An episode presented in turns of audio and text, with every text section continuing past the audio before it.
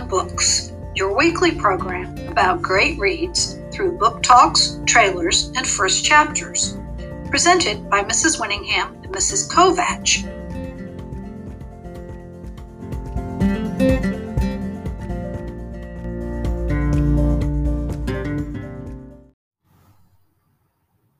Hi, it's Mrs. Kovach. Today I'll be reading from Truly, Madly, Deadly by Hannah Jayne. Thank you for coming. The words rose and fell on the soft carpet, and Sawyer wondered whether she should brush the small ball of fuzz from Kevin's earlobe. It stuck there, stark and white against the dark navy blue of the suit. I couldn't have gotten through today without you, Mrs. Anderson said, squeezing Sawyer's ice cold hand. Sawyer knew she should be saying something comforting, something warm and thoughtful, but all she could do was focus on the little bit of fuzz on Kevin's left ear. They said the car accident was immediate, someone whispered. They said that he didn't stand a chance. She had heard those words tumble over and over in her mind every minute for the past 48 hours. It was immediate. He didn't stand a chance. She wasn't crying anymore as she stared down at Kevin. His eyes were closed, his lips slightly parted, and his hands were gently crossed against his chest. Sawyer couldn't help but think from somewhere dark deep inside herself that at least he couldn't hurt her anymore. You must be devastated. The mood at school on Monday was somber, and Sawyer was tired of people averting their stares when she walked by. Third period choir was her favorite escape, and when she slipped into the band room, she couldn't help but grin when Chloe, seated on the piano with long legs kicking, caught her eye.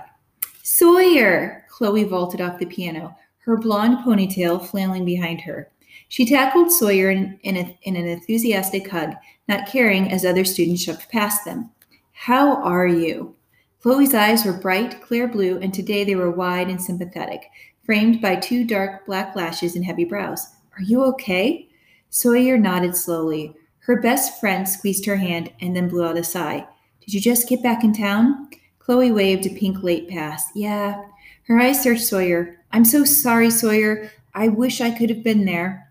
Was it awful? It was awful, wasn't it? I should have been there. I suck.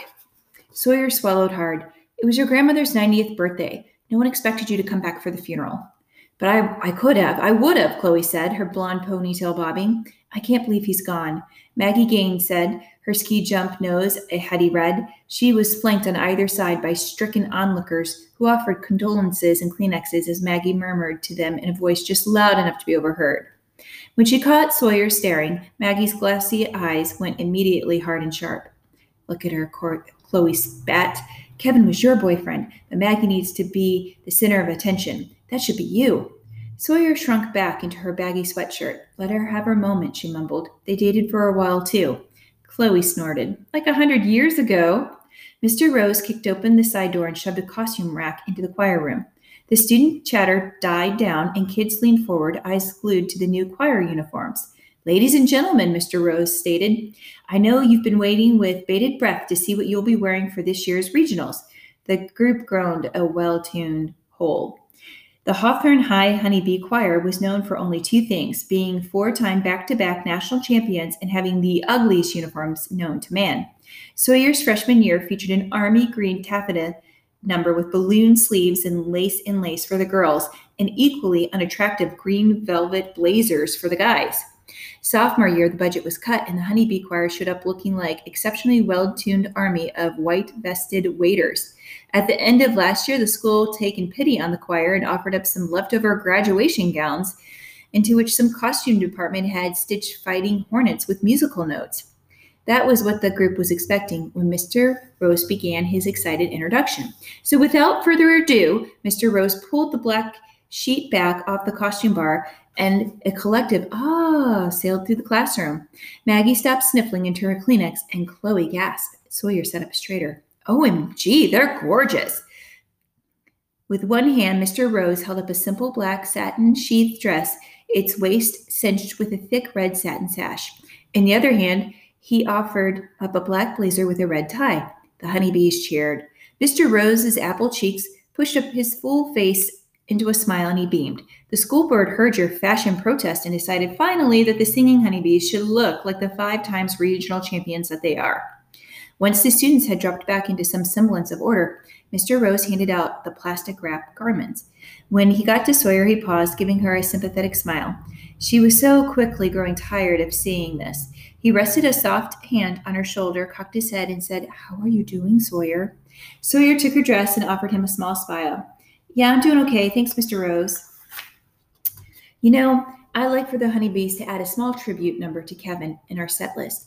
He had such a big part in our school and the Hornet community. Sawyer felt a lump growing in her throat and she nodded. That sounds nice. Kevin would have liked that. I'd like to feature you in a solo, solo for that number. Mr. Rose's eyes were kind, his puffy gray eyebrows high and expectant. Would that be okay with you? Sawyer nodded mutely, with dread, excitement, sadness, and anxiety welling all up inside of her at once. Thank you, Mr. Rose, she finally managed. Mr. Rose passed Sawyer and Chloe, continuing his costume distribution to the other honeybees. Chloe leaned in, excitement evident on her face. A solo, she said breathlessly. Oh my God, that's awesome. It just, Chloe avoided Sawyer's eyes, looked at her own hands folded in her lap. It's just, it's sad that Kevin couldn't be here to hear you. Sawyer tried to form a response or a coherent sentence, but nothing came out. Mr. Rose took his spot behind the piano and the honeybees did their warm up. At the last note, he beckoned to Sawyer. She made her way to the front of the class, feeling the heat of all eyes on her. When she turned, it was Maggie, her eyes narrowing, challenging. Sawyer offered a small smile, and Maggie ignored it. We used to be friends. Sawyer heard herself plead silently. Maggie's hate rolled off her in waves. When the bell rang, Sawyer and Chloe gathered up their backpacks and new uniforms and headed for the door. Maggie, arms crossed in front of her chest, stopped Sawyer dead in her tracks. It's Solo, she said. Her eyes raked over Sawyer, the distaste evident. Can you move, please? I need to get to my locker before fourth period. She was tired, and she didn't want to deal with one of Maggie's jealous rages. But Maggie remained in Sawyer's way. Do you think I'm going to fall for your for you and your stupid little woe is me act? Doubtful. You don't deserve this solo. You don't deserve Kevin. A real girlfriend wouldn't be able to pull herself together, let alone do a solo. Sawyer wanted to fight back, but she was exhausted and emotionless. Maybe Maggie was right. She didn't deserve to be Kevin's girlfriend, didn't deserve to be the blunt end of, of his anger. A small voice inside her head nagged. Sawyer took it off, shook it off, and shoved Mag- Maggie aside with more force than she meant. Lay off, Maggie. Get over yourself, Sawyer. Maggie said. Chloe growled. Sawyer doesn't need to play the chick who can't get herself together. You do it too well. It's just too bad you've been doing it ever since Kevin dumped you. When was that exactly? Nine, ten months ago? A little long to be carrying a flame, don't you think? Chloe flicked a lock of Maggie's long hair and then wrinkled her nose. It's probably time to drag your depressed self into the shower. It would make us all feel better. Chloe shoved past Maggie and linked arms with Sawyer, steering her down the hall. You didn't have to do that, Sawyer said, hiking her backpack over her shoulder. I can handle Maggie. Then Sawyer said, Are you sure you want me to don't want me to come over this weekend? Um, we could uh, hang with your parents and watch their passive aggression as they avoid each other while showing their extreme disappointment in your choices. Chloe folded a stick of gum in her mouth and chewed thoughtfully. No, and it's a it's fried chicken and macaroni and cheese night at our double wide, and that dysfunction is all mine. And they're not my parents; they're Lois and Dean. They're my guardians. Sawyer cocked her head, her arms crossed in front of her chest. Not mom and stepdude anymore? Hopefully not. Haven't seen Dean in over a week, and I'm using that guardian thing, so hopefully Lois will finally cave in and admit I'm adopted. Sawyer grinned, except that you're the spitting image of your mother. Sawyer Dodd. That is a horrible thing to say. Of course, a thousand apologies. I take it back. Better.